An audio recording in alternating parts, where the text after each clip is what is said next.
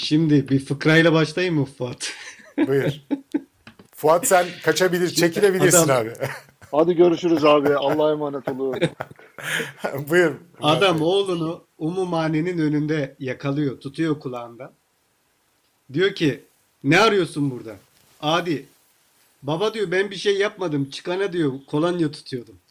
Şimdi Eren Erdem'in yaptığı da bu. Niye orada olduğu biz de hak savunucusu filan zannediyoruz yani. Merdi Kıpti şecaat arz ederken sırkatin söylermiş arkadaşlar.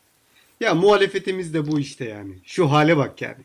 Eğer bunu korkaklıktan dolayı söylüyorsan adi bir korkaksın. Korkaklıktan değil, ikinci bir gündemin varsa iki yüzlü bir münafıksın. Başka bir şey değil yani. Ya ora ya bura. Şimdi arkadaşlar Türkiye'de muhalefet ne tarih biliyor ne sosyoloji biliyor. Tarih bilmiyor çünkü ibret almıyor. Sosyoloji bilmiyor çünkü sorun analizi yapamıyor. İkinci Dünya Savaşı'ndan sonra Almanya'da Nazizm varlığını devam ettirmiştir biliyorsunuz. Şu anda da Almanya'da çok kuvvetli bir e, ırkçı partiler, ırkçı söylemler devam ediyor. Biliyorsunuz bu e, saklanan bir şey değil. Yani bitmedi. Nazizm bitmedi, ırkçılık bitmedi Almanya'da. Bunun sebebi ne bakın. Bunun sebebi işte bugün Türkiye'deki muhalefetin yaptığı muhalefet biçimi aynısını yaptılar. Onu anlatacağım. E, bugünlere kadar da gelmiştir e, oradaki e, sorun, Nazizm sorunu devam ediyor. Bunun sebebini ben 1945 öncesi yaşanan bu katastrofun, bu büyük felaketin e, Tanrı'nın ölmesine bağlamak olarak görüyorum. Şimdi o döneme bir bakın hem Nietzsche hem de Heidegger iki büyük dünya savaşının sebebi olarak Tanrı'nın ölmesini öne sürüyor. Hem Nietzsche diyor ki Tanrı öldü. Yani Hristiyanlık Tanrısı önemini kaybetti. Başımıza ne geldiyse ondan sonra geldi. Varlık bir nihilizme kaydı. Hem de Heidegger diyor ki Heidegger'de bize yeni bir Tanrı lazımdır diyor. Bize yeni bir Tanrı lazım. Bu Tanrı'yla yol alamıyoruz diyor. Yani temelde bütün kötülüklerin kaynağı olarak Tanrı'yı işaret ediyor. Şimdi arkadaşlar yaşanan tüm kötülüklerin kaynağı olarak Tanrı'yı işaret etmeleri bize başka sorunları gösteriyor.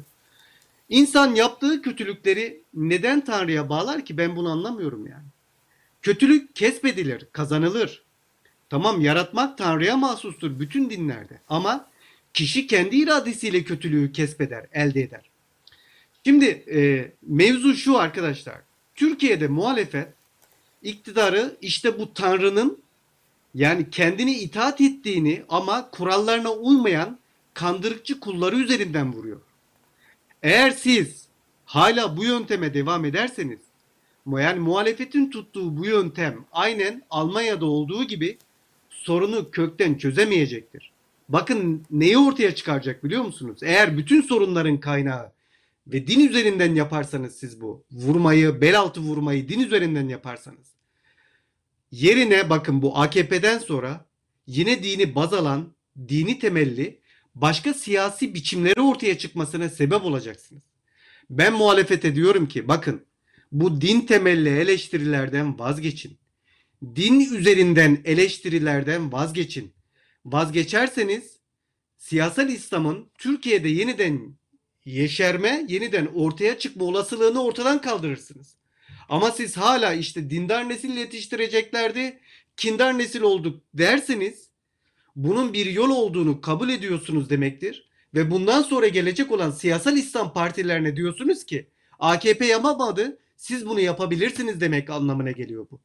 Dolayısıyla muhalefetin bu din üzerinden e, AKP eleştirisini, toplum eleştirisini, hizmet hareketi eleştirisini ya da dini grup eleştirisini, cemaat eleştirilerini terk etmesi lazım. Yoksa siyasal İslam'ın kökü Türkiye'de kurumaz diyeyim arkadaşlar. Ya şimdi hocam bu isimler üzerinden gidiyoruz tabii haklı olarak adam konuştuğu için onu kale alıyorsunuz ve o isim üzerinde gidiyorsunuz ama e, yani tokat atılacak bir kişiliğe sahip olmadığı aşikar bu gibi tiplerin bir buçuk milyon insan mağdur olmuş. Şu an Türkiye'de soruşturma geçiren bir şekilde karakolda, cezaevinde ya da savcılığın önünde geçen insan sayısı bir buçuk milyon. Haklarında soruşturma e, yürütülen, bir şekilde bundan haberdar olan ve psikolojik olarak baskı altında kendini hisseden bir buçuk milyon insandan bahsediyoruz. Daha kaç milyon insan soruşturma geçirecek ki bu bir cadı avı değil.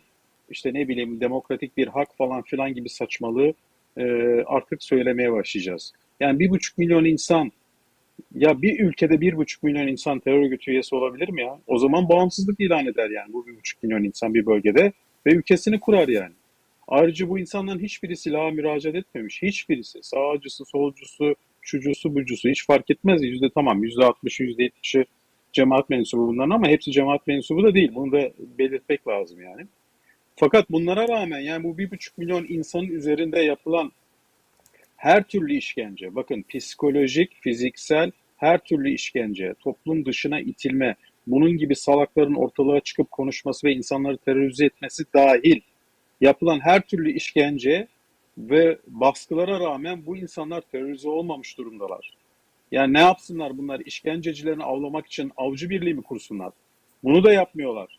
Bu insanlar edebiyle, adabıyla, ahlakıyla, namusuyla yaşamaya çalışıyorlar ve bu insanların yaşamaları için, nefes almaları için bizler de bir işte nefes ol diyoruz yani. Nasıl Ahmet Sami'nin Murat'a Nefes Ol kampanyası yaptığı gibi biz de bu insanlara bir nefes almaları için bir alan yaratmaya çalışıyoruz. Sosyal medya da bu alan için önemli. Basın yayın e, organlarımız da bunun için önemli. Nasıl Fuat kendi mecralarında bunu anlatmaya çalışıyorsa, nasıl Murat işte akademik çalışma gibi tane tane bunları anlatıyorsa herkese bu bizim nefes aldırma alanlarımız. Yani Asım Bey gibi işte diğer yayıncı arkadaşlar gibi ve bu insanlara bir umut bizim vermemiz gerekiyor yani bir şekilde. Tabii biz veremeyiz. Biz sonuçta bizim pozisyonumuz umut vermek pozisyon değil ama yani işlerin bir şekilde yoluna girebileceğini, işte hukuki haklarını arayabileceklerini, bu saçma sapan adamların açıklamalarını kale almamalarını bizim tartışıyor olmamız güzel bir şey Evet. ve buna devam etmemiz lazım. Benim hani bu adamı tartışmak veya bunun gibi insanları tartışmak, siz zaten söylediniz söyleyeceklerinizi.